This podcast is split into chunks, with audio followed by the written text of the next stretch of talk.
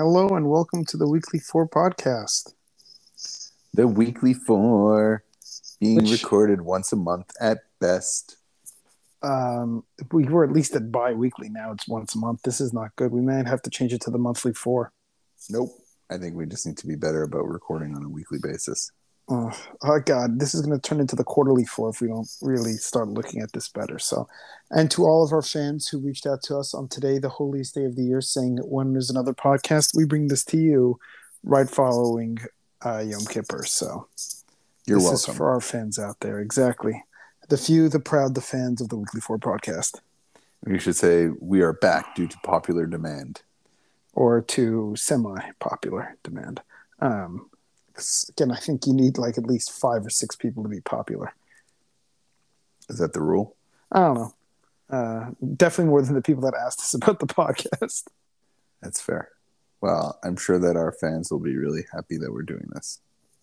So let's get started. So in sports, it is currently the most magical time of the sports year. My favorite month of the year, October, as we have playoff baseball. Today was the last day of baseball's regular season, and last night, while everybody who most or not everybody, but most of the people we know uh, were in a synagogue for Kol Nidre, Aaron Judge hit his 62nd home run of the year um, in Arlington, Texas, just north of Dallas.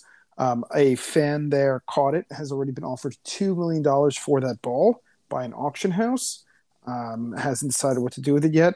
And apparently his wife was on The Bachelor or Bachelorette, uh, Bachelor, I think. Um, this is just what I've seen in terms of headlines. And um, he now has the American League record of 62. And for people who believe that Bonds and Sosa and McGwire's stats are all tainted, it is kind of the clean um, in not as many words, home run record because it is the only one um, who kind of has broken 61 without likely being on steroids, considering baseball tests now. So, um, it kind of a very nice day, especially for the Yankees, because you had Babe Ruth, their right fielder, hit 60. Then you had Roger Maris, the right fielder, hit 61, and now Aaron Judge, the right fielder, hit 62. So, um, that was the big baseball story to end the regular season. Um, love some of your comments on that, Mr. Levenstein, and then I can talk about the playoffs. Um, how much money would you think this ball is worth in the short term? Uh, probably two and a half to two and a half million. So He should probably take the two million dollar offer from that auction house. I was asked today by some people what I would want to give it up, and my initial number was like, well, it'd be at least a hundred thousand dollars, not knowing that there was already a two million dollar plus bid on the uh, on the ball. Offer, yeah. Um, but I think like if I'm in this person's shoes, unless they are already independently wealthy, I would sell it as quickly as possible because Well, apparently just- this person is um, not poor because a to afford a seat in the outfield for this was not cheap, as well as the fact that they said I think the guy is a investment banker or some fine. I, I didn't read the whole thing, but um, Okay, so that, but still, I mean, I don't know. Yeah. A part of me is like, what? There, it, I think there is, there are things that could come out that could lower the value of this ball. Um, but I guess since today is the last regular season game, you said it was the last regular season game. correct. There, there aren't going to be more. No, More this is this is the this is 62 is, is his record for the season. So Got it. they gave him off today. Actually, they let him rest. Um, Smart. gave him the Um, day off, even So though the, they don't play until Tuesday of next week anyway. The Yankees. So all right, and then I guess my question is, is like, what makes this ball so valuable? And I get it, like it was a History. sixty. So there's just like the sort of sentimental, like who's going to be the one that can say I have the baseball that Yeah, it's it's memorabilia like anything else. Yeah, or and you can make an argument it's a piece of American history. Baseball is basically America's oldest continuous sport in the major leagues, and this is the potentially clean home run record, and is the American League record for most home runs in a season. And the fact that he's on the Yankees, and, and he's a free agent at the end of the year, which means that he could go elsewhere. That could be the last home run he ever hits as a Yankee too. Um, so um, there are a lot of different reasons why this ball is worth that much money. and our assumption is is like to a certain degree this was accomplished organically let's just say Correct. Um, and then my other big question was, I mean, I had a bunch of different questions, but my other big question was, um, what like what are the taxes, right? Like, so Oh, this person caught this baseball. What are they Yeah, paid? Like, the taxes are if whatever he sells it for, he's got to pay. It's like selling anything. Got to pay income it's tax? Is it capital gains? It's not capital gains. It- it- it's interesting. You could make if he holds on to it for a year. yeah, Um, I wonder if he would only have to pay capital gains. It's a good question. but Um, even then, but- what would the capital gains be? Like on the value today, or was no, it, it's like, on what he sells it ticket? for.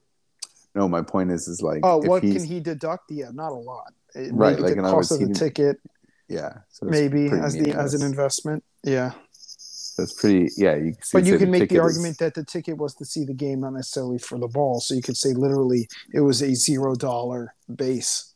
And then maybe you say it was a gift and it was worth two and a half million dollars today, and if you sell it for three million or three and a half million in a year from now, then the capital gains is really only on that million dollars on top of the No, no. gift. Oh, I'm t- yeah, I don't think it's. I don't know. It's, it's it's likely income. yeah, eh, fair enough. Yeah, no, listen, I mean, it's pretty cool. Um, you know, we had talked about it earlier in our podcast season that you know that, that uh, he was on this uh, this run for this uh, for this record. So very and he cool really slowed down at the end. Like he literally he did it with the second last game of the season, and and he really his numbers really slowed down. The pressure started getting to him. You could make the argument too, but very happy he hit it. If he had just tied it at sixty one, not as great of a story. I mean, still amazing, but the fact that he hit number sixty two and uh, it's it's a good story for baseball, and especially who was it that had sixty one? Roger Maris. Got it. So, um, if you cool. have any more questions, happy to offer them, uh, answer them for you offline. No, that's basically it. Um, the so the rest of the baseball playoffs are now getting started on Friday. You have the wild card teams. Um, so what baseball is doing different this year um, is that um, the two teams with the best record um, in each uh, in the American League and in the National League get buys until the division series. So you just have the the worst division winner and three wild card teams playing. So um, in the American League, you have the Tampa Bay Rays against Cleveland. The winner of that series will play the Yankees. Um, the Seattle Mariners against the Toronto Blue Jays. The winner of that series will play the Astros. Um, the Phillies against the Cardinals. The winner of that series playing the, I think the Braves. Um, yeah, and then winner of Padres Mets, I think, plays the Dodgers. Um, yeah, and the Dodgers won 111 games this year, which is kind of incredible. Um, and um, uh, and and the Astros won 106 this season, which is kind of amazing for them. So um, it's postseason baseball's back. It's kind of the best baseball, especially the wild card. It's best two out of three, and then the division series is best three out of five. So um, we will see what happens. Um, and your Blue Jays Friday at three o'clock on ESPN, Mr. Levenstein, and hopefully, I'm hoping that they will play the Astros here in Houston uh, a week from, uh, not even a week, Tuesday. That makes two of us. So um, the Astros, the Yankees, the Dodgers, all those teams now they just get to rest and prepare for the next game. All those teams get to rest and prepare for the next game. Yes. And how much time is there between, let's say, the Blue Jays beating Seattle and So it's best two out of three. They play Friday, Saturday, Sunday. If they don't, if they win two in a row and don't need Sunday, then Friday, Sat, then they just play Friday, Saturday, and then they start Tuesday against all the series start Tuesday, all the division series. it's interesting how like you know even though they're coming into this like head to head like it's a big difference for the teams that get to rest i would assume that they have this time to recharge and get ready whereas like the blue jays or the mariners if they win or any of these other teams in the wild cards they're going to come straight from like a stressful series into another stressful Well, series well, that's one aspect of it. The other thing is that in baseball, you're so used to playing every day that this break could actually make these teams get rusty, and Oh, um, um, and and be interesting to have this much rest. So the whole thing is going to be fascinating um, with this expanded playoffs. But um, uh, it's um, it's definitely exciting, and it starts on Friday. So our listeners um, get excited for postseason baseball. Love it. Moving to the NFL, the NFL season is now currently four games underway. There is one undefeated team left and one defeated team left. Mr. Levenstein, any guess as to who the undefeated team and the defeated team is? When you say defeated team, does that mean they haven't won a single? They game? have not won a single game.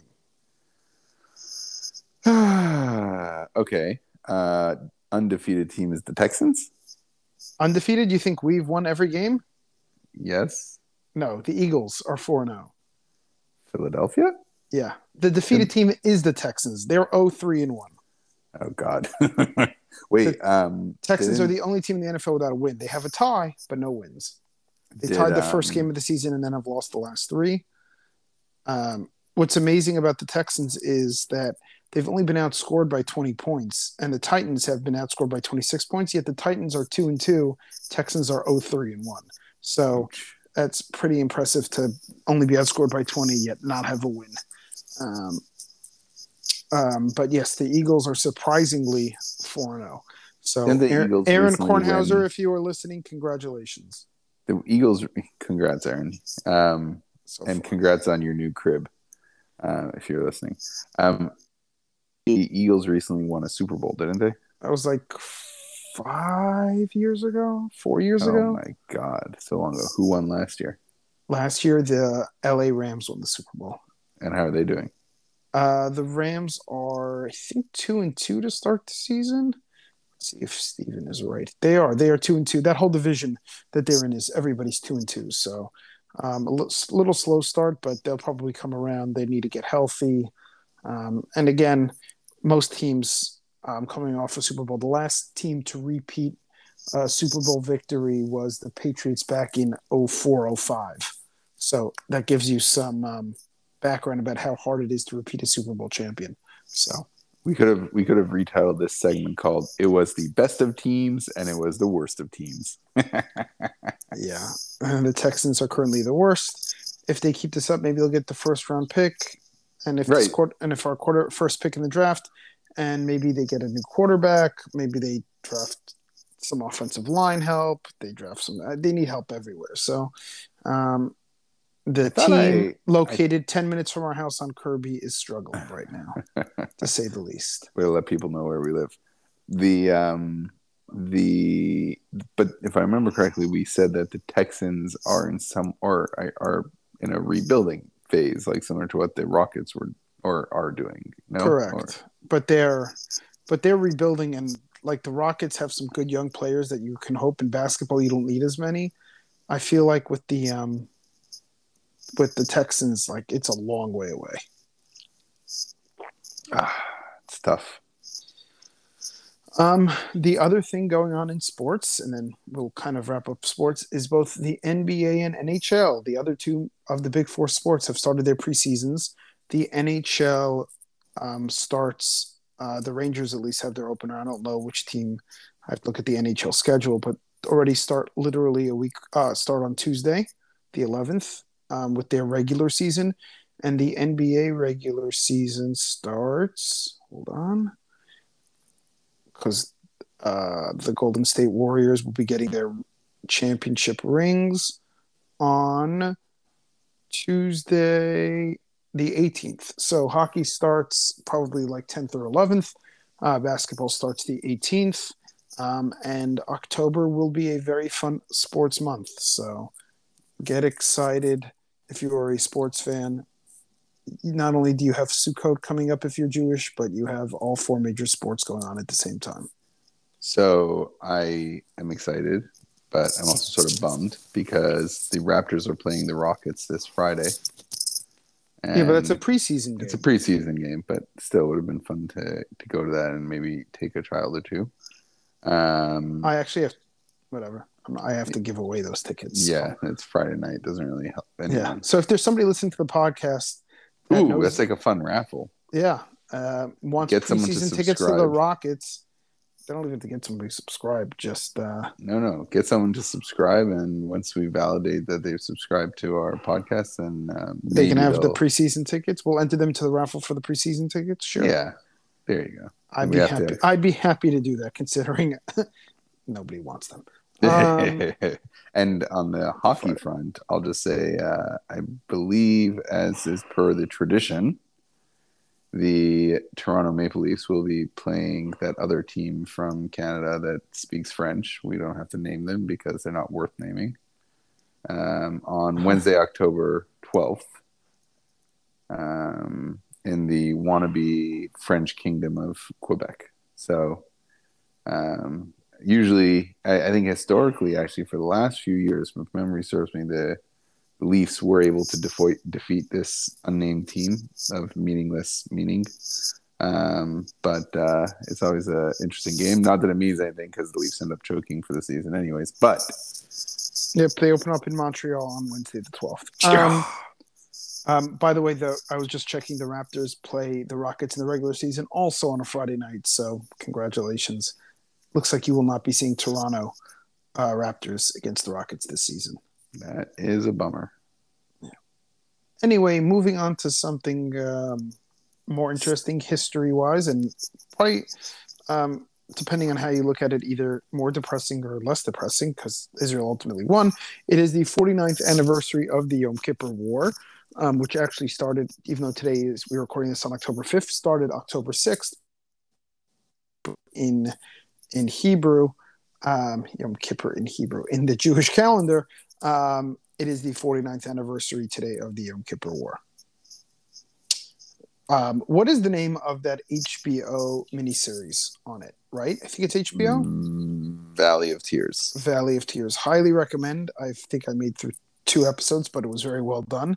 It's just something you have to be in the proper mood for. It's heavy. Yes, it is definitely heavy. Um, is there something wrong with the Earth's gravitational pull? Um, if somebody gets that reference, please shoot me a text. Um, um, but yes, it is um, um, 49th anniversary of the Yom Kippur War in Israel.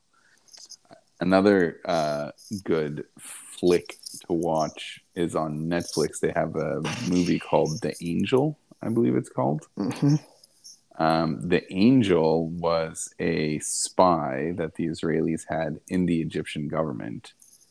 Um, he was the son in law of um, Nasser.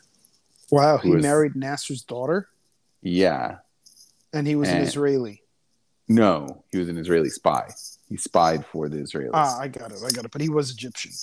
he was Egyptian. Got it.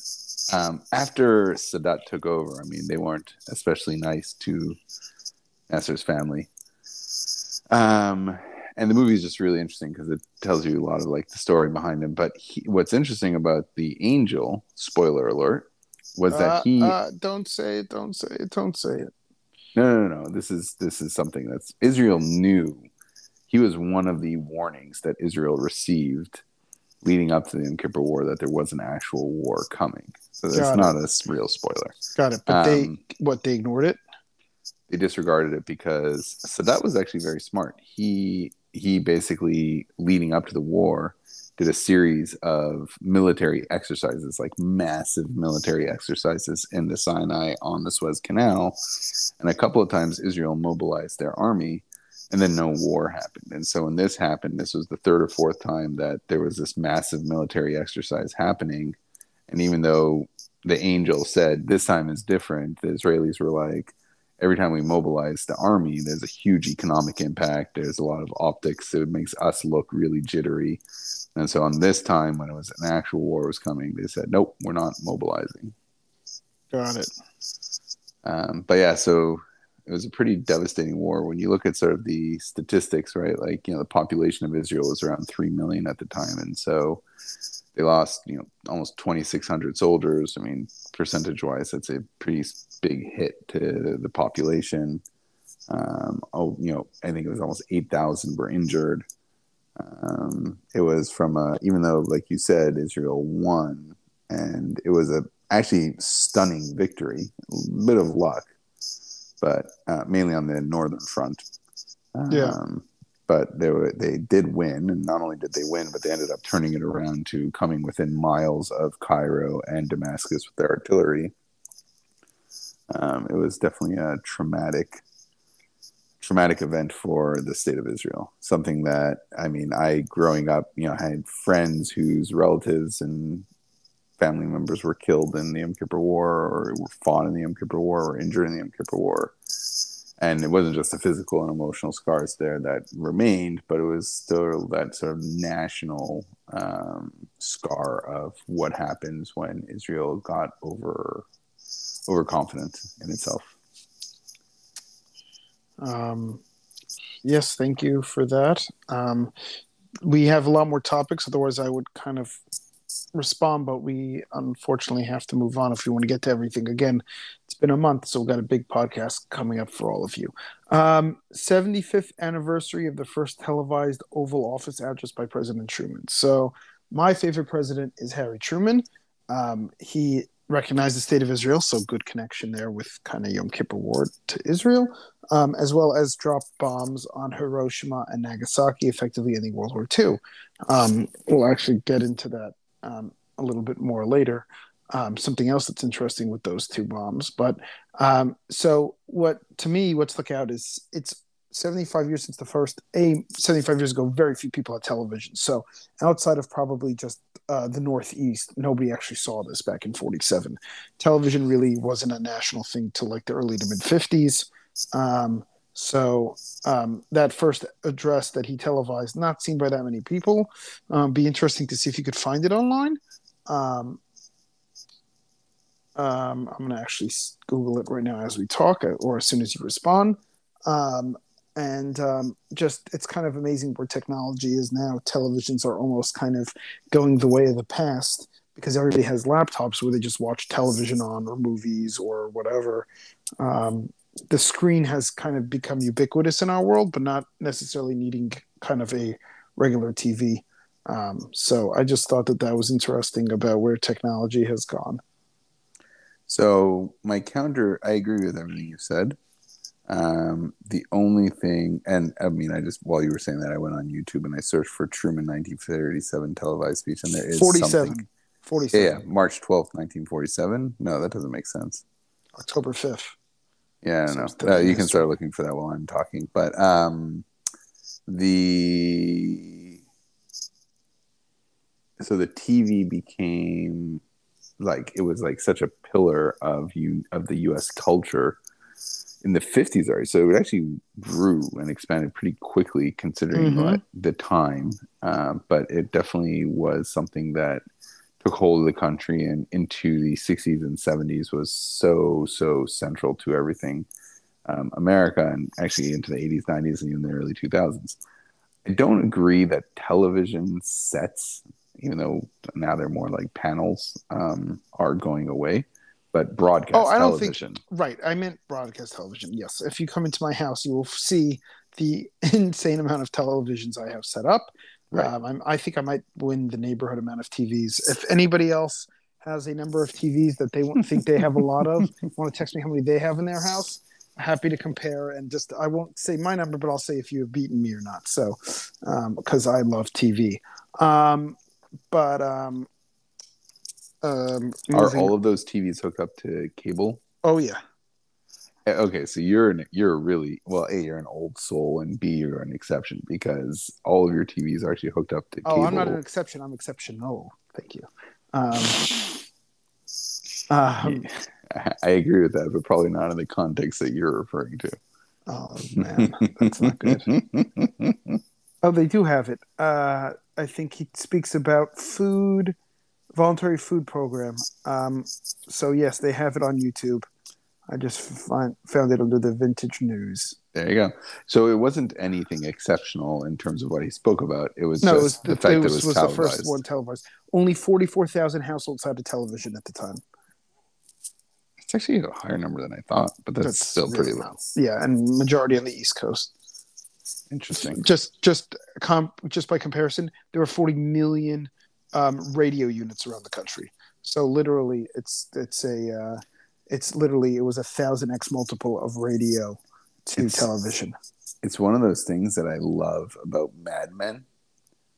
Uh, because Mad Men, which is about the advertising industry, takes place in the 50s, and there's Sixties. these- no, it starts in the 50s. Oh, it starts in the late fifties. I mean, it's And- really sixty. So, so, but Right. and when they start like talking about TV advertising, like it's very interesting to see, like you know the, you know whatever is it a uh, perfectly accurate representation of how people perceived at the time, but like there's skepticism of advertising on TV and what the ads on TV look like, and initially the ads on TV were just basically taking the model of radio ads, just adding like a little bit of animation to it, and then how it evolved, and it's it's interesting to see, but.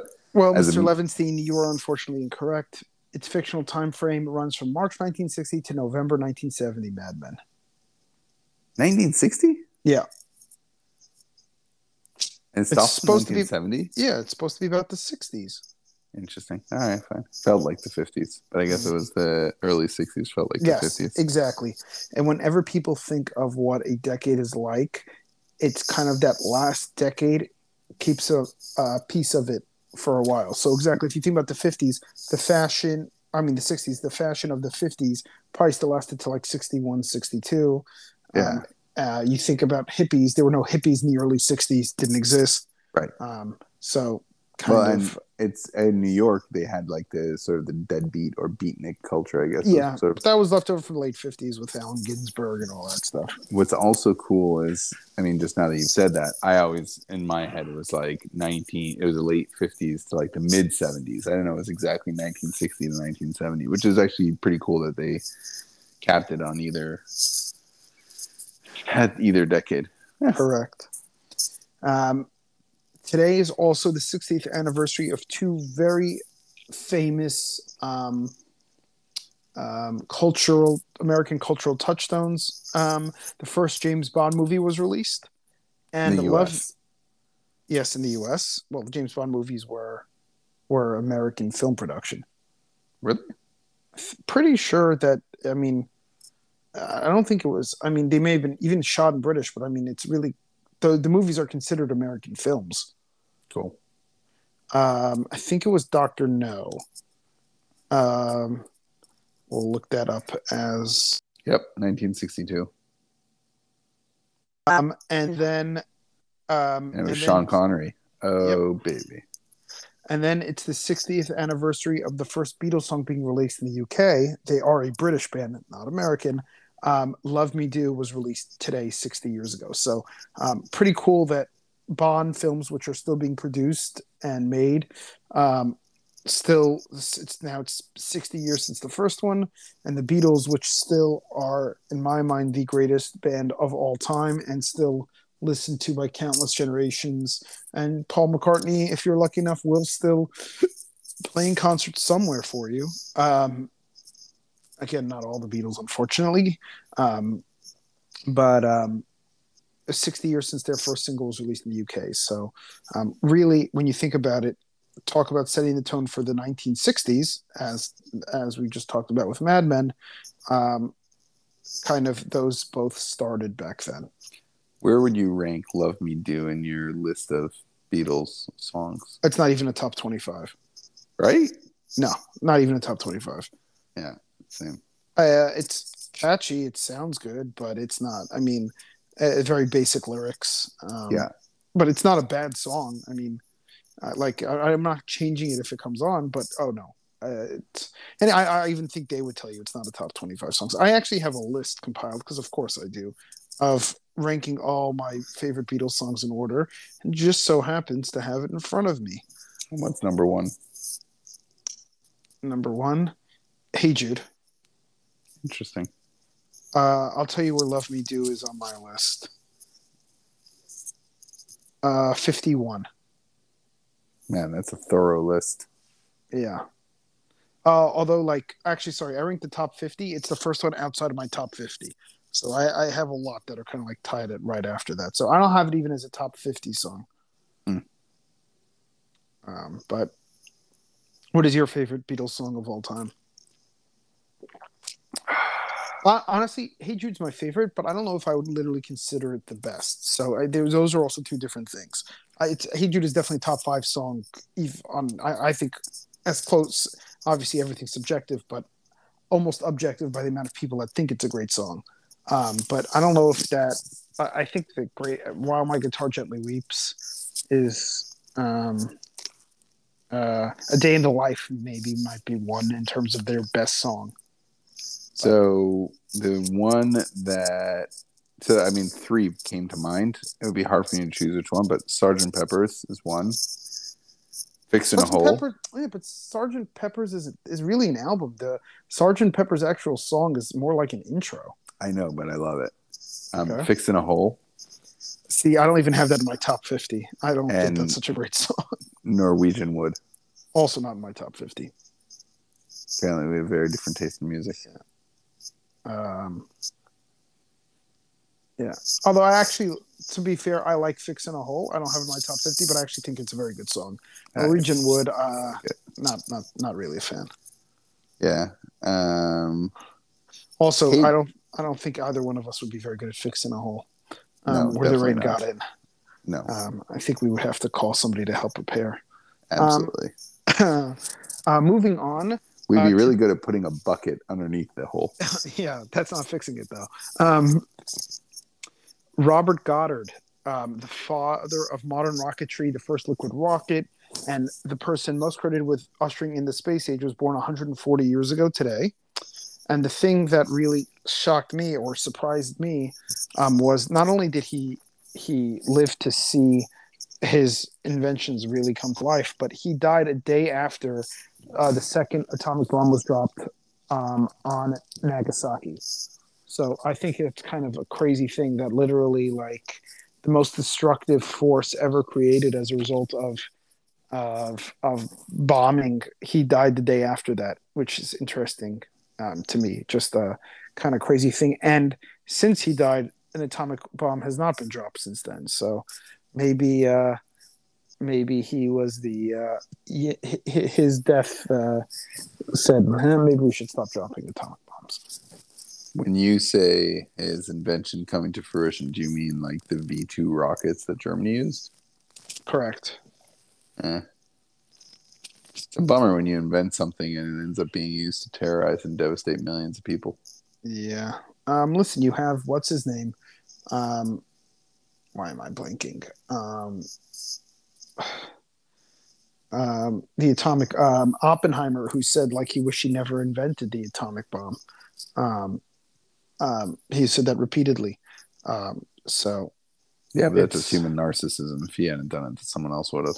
Maybe. Maybe. Probably.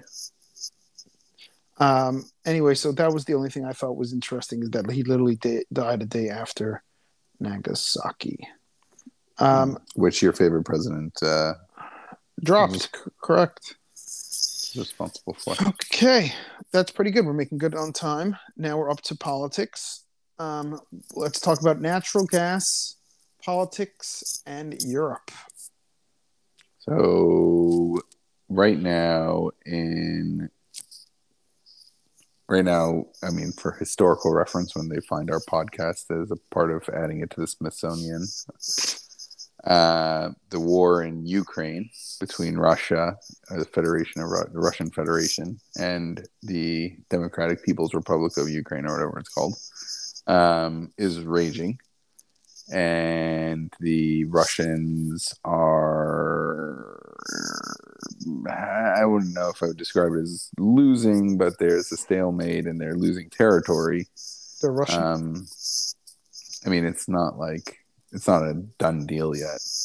Um, but in the background of all this, or a, a big background to this conflict, in the beginning of September of this year, the Russians decided that they were going to stop complete they completely stop shipping natural gas to Europe.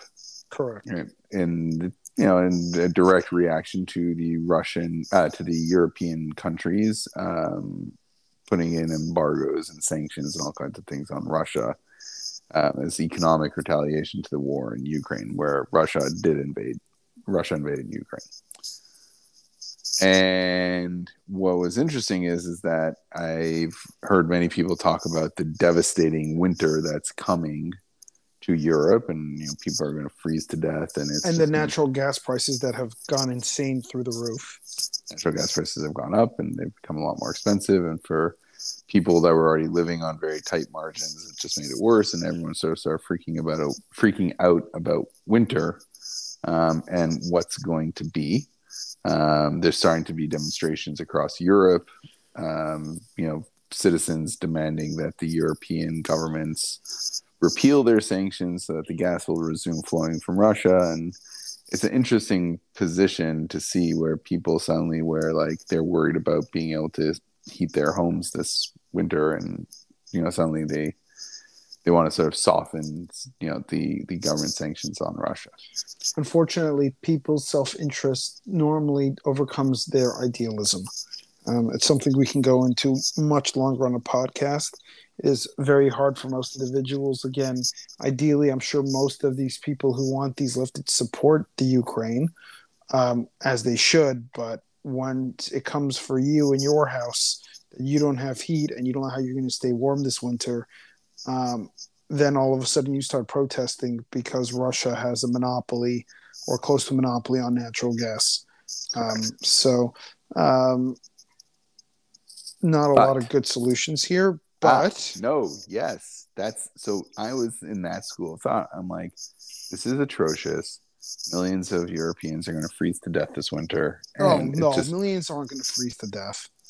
Um, but a few. So I just was. I was when I when you called me earlier, um, and I was out walking Doug. I was actually listening to a YouTube channel called VisualPolitik, which seems to be quite smart, uh, pretty smart people. And it turns out that the Europeans are not as incompetent as many of us assumed.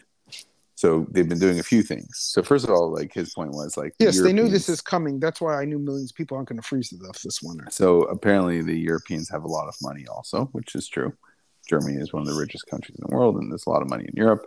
So what the Europeans have been doing is they've actually um, been filling up their national reserves at a record pace. So this is a video that I was watching was released a couple weeks ago, and at the time, the national res- uh, strategic reserve, national reserves for the European Union or whatever, were at like eighty percent, eighty six percent full, which gives them enough natural gas at the current capacity or or the current output or demand or whatever to last them until after Christmas. The projected but, output. Right. But if there's like reduction in um like if they say like, you know, we're gonna we're gonna ration it, right, then it can last even longer. So that's one.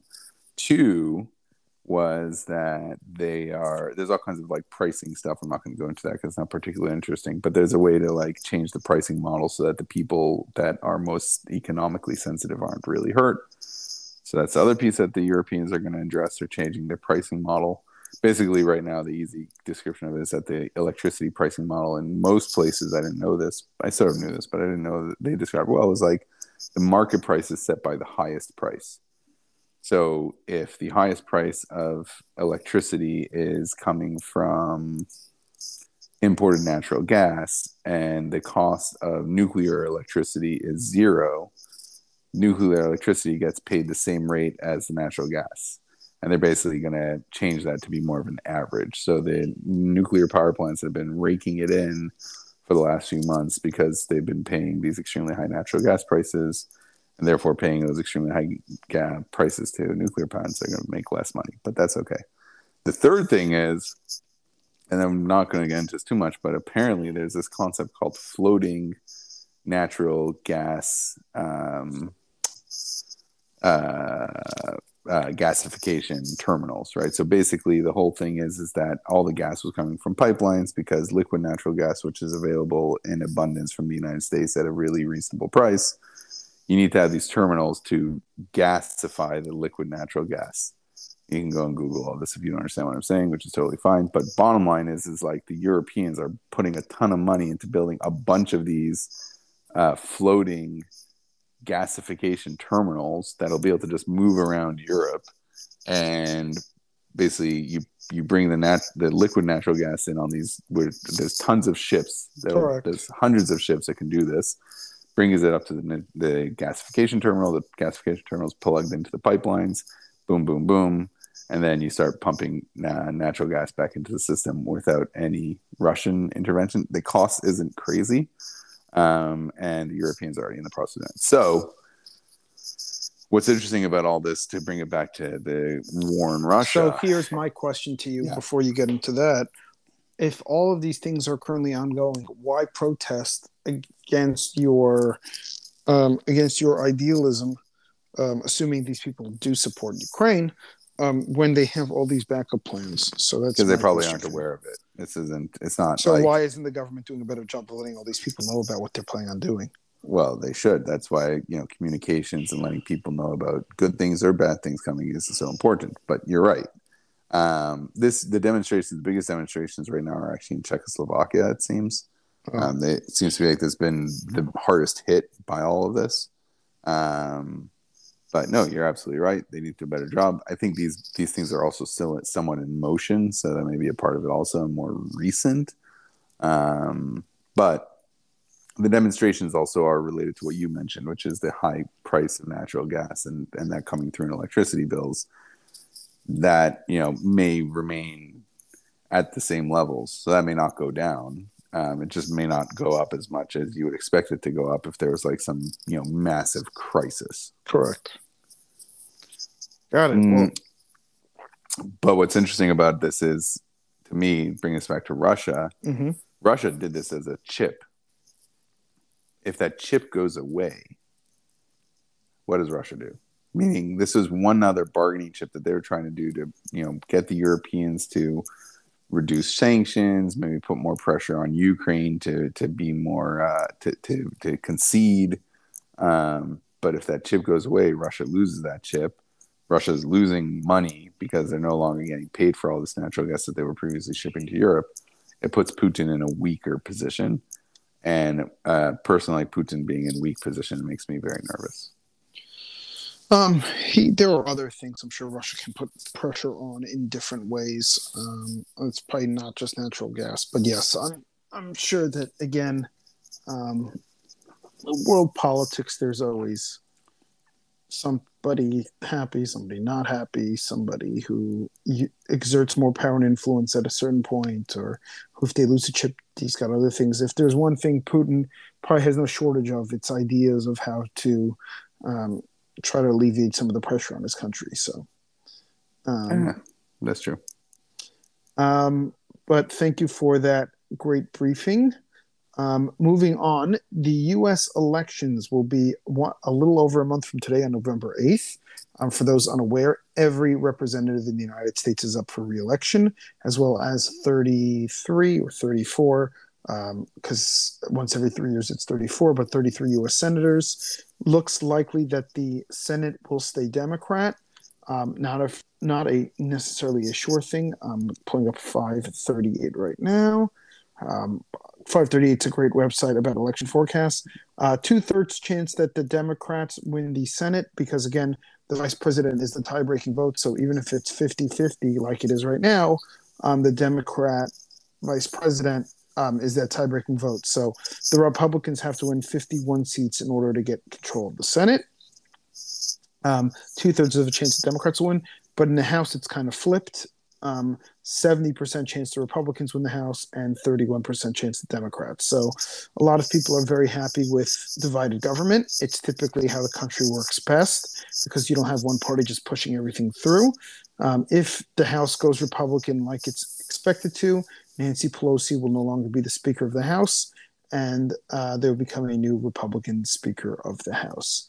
So, um, and that person, that Speaker of the House, is the third in line to the presidency, or second in line after the Vice President, because obviously the President is is the um, is obviously the large highest seat of power in the United States. Um, and uh, would be interesting for this country if that were a flip. So, um, please go out and vote. Um, the also Texas, the governor's race is also happening. Um, so I highly encourage everybody to go out to vote on November eighth.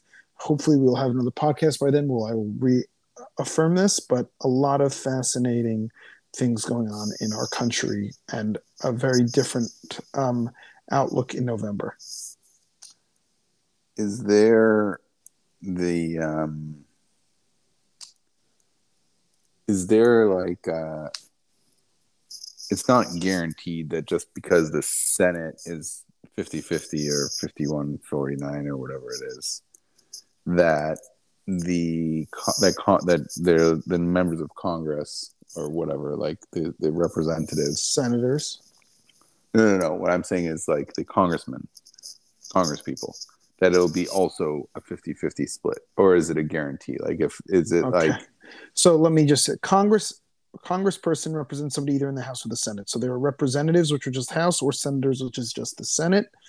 Um, so representatives. So, so representatives. No, if the Senate goes Democrat, the House can definitely be Republican too. That's more than likely. That's what's going to happen. But I'm saying, is the ratio?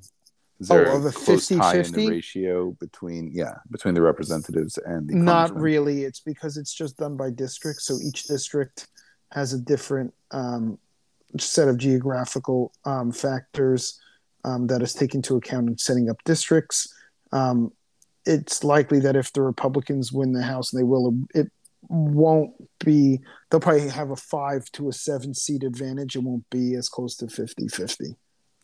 And why are senators also called congressmen? Also called like because Congress we... Congress is both the House and the Senate. Congress so, is like so a getting a bill through because a... getting a bill through Congress means it gets through the House and the Senate. So, so congressman second. could be a House or uh, representative. Now, typically, okay. if somebody says this is their congressman, they're not really talking about their senator. Most likely, most right. of the time, they talk about their representative. But technically, both senators and representatives are Congress people. So, senators and representatives are members of Congress. Correct. But but normally, when somebody says congressman colloquially, right. they mean their their representative. And what is the and the House is where the representatives sit. Correct. And where do the senators sit? In the Senate. In the Senate. And then what's the Capitol building? The Capitol building has both. On one side's the Senate and one side's the House. Love checks and balances. Yes, this has been a introduction to American politics with Stephen Mitzner and Joseph Levenstein. Uh, this is like the uh, preparatory work for my citizenship exam. If you ever take it. If I ever take it. Um, okay, so that's moving on to next. Um, um, and then, kind of, this has to do with politics and what we were talking about actually with um, nuclear power. The other thing was nuclear weapons. 36 years ago today, there was a story in the Sunday Times in the UK um, by a the originally the first leaker. Um, he had before Julian Assange. There was this guy um, about Vanunu. detailing Vanunu detailing Israel's secret nuclear weapons. Um, yeah. Before October of '86, it was it was kind of hush hush. Most people thought Israel had, but this person finally confirmed in October of '86 that Israel had nuclear weapons. Never underestimate the power of a scorned employee and an attractive interviewer. Um, I mean, he ended up, I think, getting recaptured by the Mossad, being thrown in oh, jail. Yeah. Oh yeah. Um, the guy's still alive, by the way. Oh yeah. Um, I remember when he was released. It was big news when he was released out of jail. It's we should have had him on our podcast. That would have been glorious. Um, okay, it, it, may be time to start adding more I guess once we start doing this on a more um, weekly basis. Exactly. Um, that's that's the spirit. Um, but yeah, uh, Mordechai Vanunu. Um, only he's not even seventy yet. Um, so uh, was pretty young at the time when he did this. He was about 34, so I guess his idealism was. Um, um, he was treated like garbage, and so he lashed out. Yeah, um, but I feel like if he had been in his 50s or 60s at the time, he may not have done it. Maybe, maybe if he wasn't treated like garbage, he wouldn't have done it. It's funny. It's very interesting. In 04, because they asked, would this guy maybe get the death penalty as a result of this? excuse me. Um, and then apparently, um, he was convicted not till March of '88. Um, um, but but regardless, it was interesting. So um, about the death penalty within, um, and only two executions have ever taken place in Israel. In 04, the Mossad director told Reuters that the option of extrajudicial execution was considered in 86, but rejected because Jews don't do that to other Jews. Because treason right. is a capital offense under Israeli law. It is. Vanunu could have faced the death penalty, Yep. but prosecutor Uzi Hasson announced the world announced that he would not seek the death penalty. So, Yeah. yeah, it's not a um, again other than who- who is the other person? It was like way at the beginning of like the country's founding, like forty eight or forty nine. I Eichmann's the very famous one. Uh, the question, if anybody's listening to the podcast, who is the only other person to have gotten the death penalty? We may have even talked about this on the podcast, by the way. Um, that is the Um, question. I, I'm and it wasn't a on it right Nazi. Um, oh, sorry. Um, no, it was this guy. Death sentence was handed down, but he didn't get executed. That's what it was. So John Demjanjuk was sentenced to death for war crimes against humanity. Was a Nazi, but was overturned in '93 following an appeal to the Israeli Supreme Court. So I mean, there was a second Nazi who was um, um, brought up on those charges, but they did not execute him. There was someone, Meir. Tobianski, Who's that? uh, an Israeli army officer who was falsely accused of Oh, you're right. That was the first execution. You're right. I should have kept reading. So yes, in 48, I was right. Yeah. Israeli falsely accused of. Wow, and he was later exonerated. That's awful. posthumously. Yeah, posthumously. I said that's awful. Yeah. Um, so then they put the whole death penalty thing on pause. Yeah, he was executed June of 48. Yeah. Um. Anyway, um, moving on. So that was kind of our politics. So that's section. so interesting. By the way, one last thing, just quickly. Sure. In the 1950 Nazis and Nazi collaborators punishment law, prescribes a mandatory death sentence for the most serious crimes in the law. So that was that was, uh, Eichmann. How they got it Right. under for Eichmann. Yeah. and then this guy Yechezkel Ingster, who was convicted for, of crimes against humanity for torturing and beating other Jews as a capo, and he was recommended to get the death penalty, But they didn't execute him. but yeah. they didn't do it. He died shortly after he was released, just because he got really sick and nebby. Speaking of dead things, you stepped on a and going into random. You stepped on a dead squirrel today. How was that experience? Shocking. So I don't uh, understand how you don't watch where you're walking.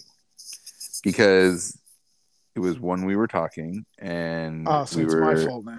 I was looking at my phone and I was looking at calendars and um and I was just sort of like I just wasn't paying attention to where, where I was walking and it's not walking on my street it's not exactly the most like there's not there's not usually many obstacles in the street There aren't dead squirrels everywhere where you walk. there Um, are dead squirrels but like this was crazy because when i stepped on it i like it wasn't it was it had been must have been hit and maybe even run over a little bit but it hadn't become like integrated Flattened. into the pavement uh, and uh, um so i stepped on i was like Bur- what did i just step on burn your shoe. that's what tanya said but i really like those shoes i don't think i'm gonna do that but um yeah pretty shocking to like just step on a squirrel it didn't squish or squirt or anything like that but pretty nasty Yeah, I so would say so. rule is i guess i don't know i would say i don't know if it's a seasonal thing i would just say i guess it's worth watching where you're walking because squirrels That's a good may, advice always to watch where you're walking. i guess dead squirrels may be uh, may be in your path Um, more on the random. Um, today would have been Larry Fine's 120th birthday. Um, the often overlooked stooge. Um, if if he had lived on May of Estrom, he would have passed away today. So um, it would have been great to have had him for 120. Unfortunately, he died back in the 70s. But happy 120th birthday to Larry Fine. Um, your neshama should have an aliyah. Um, i just want to make uh, sure that if we're ever planning a podcast and you're looking and you see any of the marx brothers birthdays on the day of the podcast so you're going to add them into the random section as well Nope, that's your job. it's worst human Um, it's also the 120th birthday of Ray Kroc, um, who was um, the person who kind of helped um, profligate McDonald's around the country. Highly recommend the movie The Founder. Um, if you haven't seen it yet, um, love was very movie. well done. Um, uh, a great acting by Michael Keaton in the So Ray. Kroc role, um, and um, I wanted to wish him also. So him and Larry Fine born on the same day. So um, happy 120th birthdays to them. Same day, same year. And That's Ray pretty cool. Kroc uh, ended up owning the San Diego Padres. And after the first game of the season, when they lost horribly to the Astros, literally made an announcement over the entire stadium loudspeaker saying, "I've never in my entire life seen such bad baseball being played." And then the crowd cheered him. Um, That's amazing. yeah, it's a very cool story that I just read. So uh, um, that is Ray Kroc for you. Calls it like he sees it. Um, um, a lot of interesting African American birthdays today. It's kind of, I, I just happened to literally look. I'm like, wow, that's a famous person. Bernie Mac, uh, Oliver Shalom would have been 65, famous comedian. Neil deGrasse Tyson is 64 today, and Grant Hill, who, if not for a knee injury, would have probably been considered one of the top 10 greatest, definitely top 20 greatest basketball players of all time. Turned was 50 so today. good. Yeah, he was amazing for the Pistons. If you can try Oh, to find so good. Piston. Um, I mean, he would like average. He was like a somewhere between a mix between LeBron and Russell Westbrook with the triple doubles and athleticism.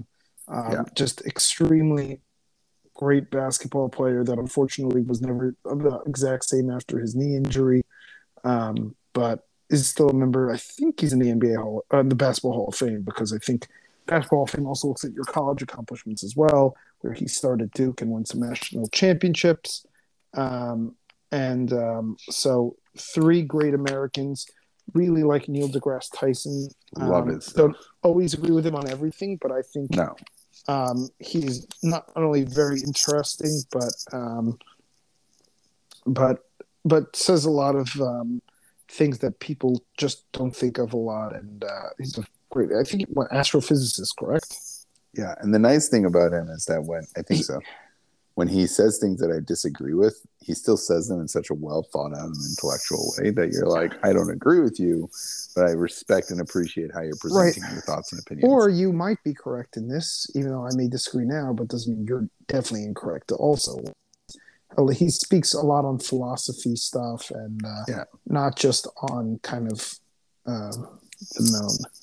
yeah, Uh, and then um, the year anniversaries of two deaths. Um, Brian Pillman, who was a wrestler, and the reason why I bring it up is because he was kind of like he died in '97. He was kind of the first wrestler to die from kind of like drugs. He was the one who made the WWE kind of start a health and wellness program because after him, like all these wrestlers had horrible drug problems. These guys were on the road like 250 to 300 nights a year, um, just insane. Um, and they just again they were performing God, i mean and even though it was scripted um, they definitely had legitimate injuries and pain and a bunch of guys on the road for a while in the 1980s and 90s it was just recipes for disaster. If you look at how many wrestlers have passed away at young ages it will shock you. Um, in that industry it's really insane.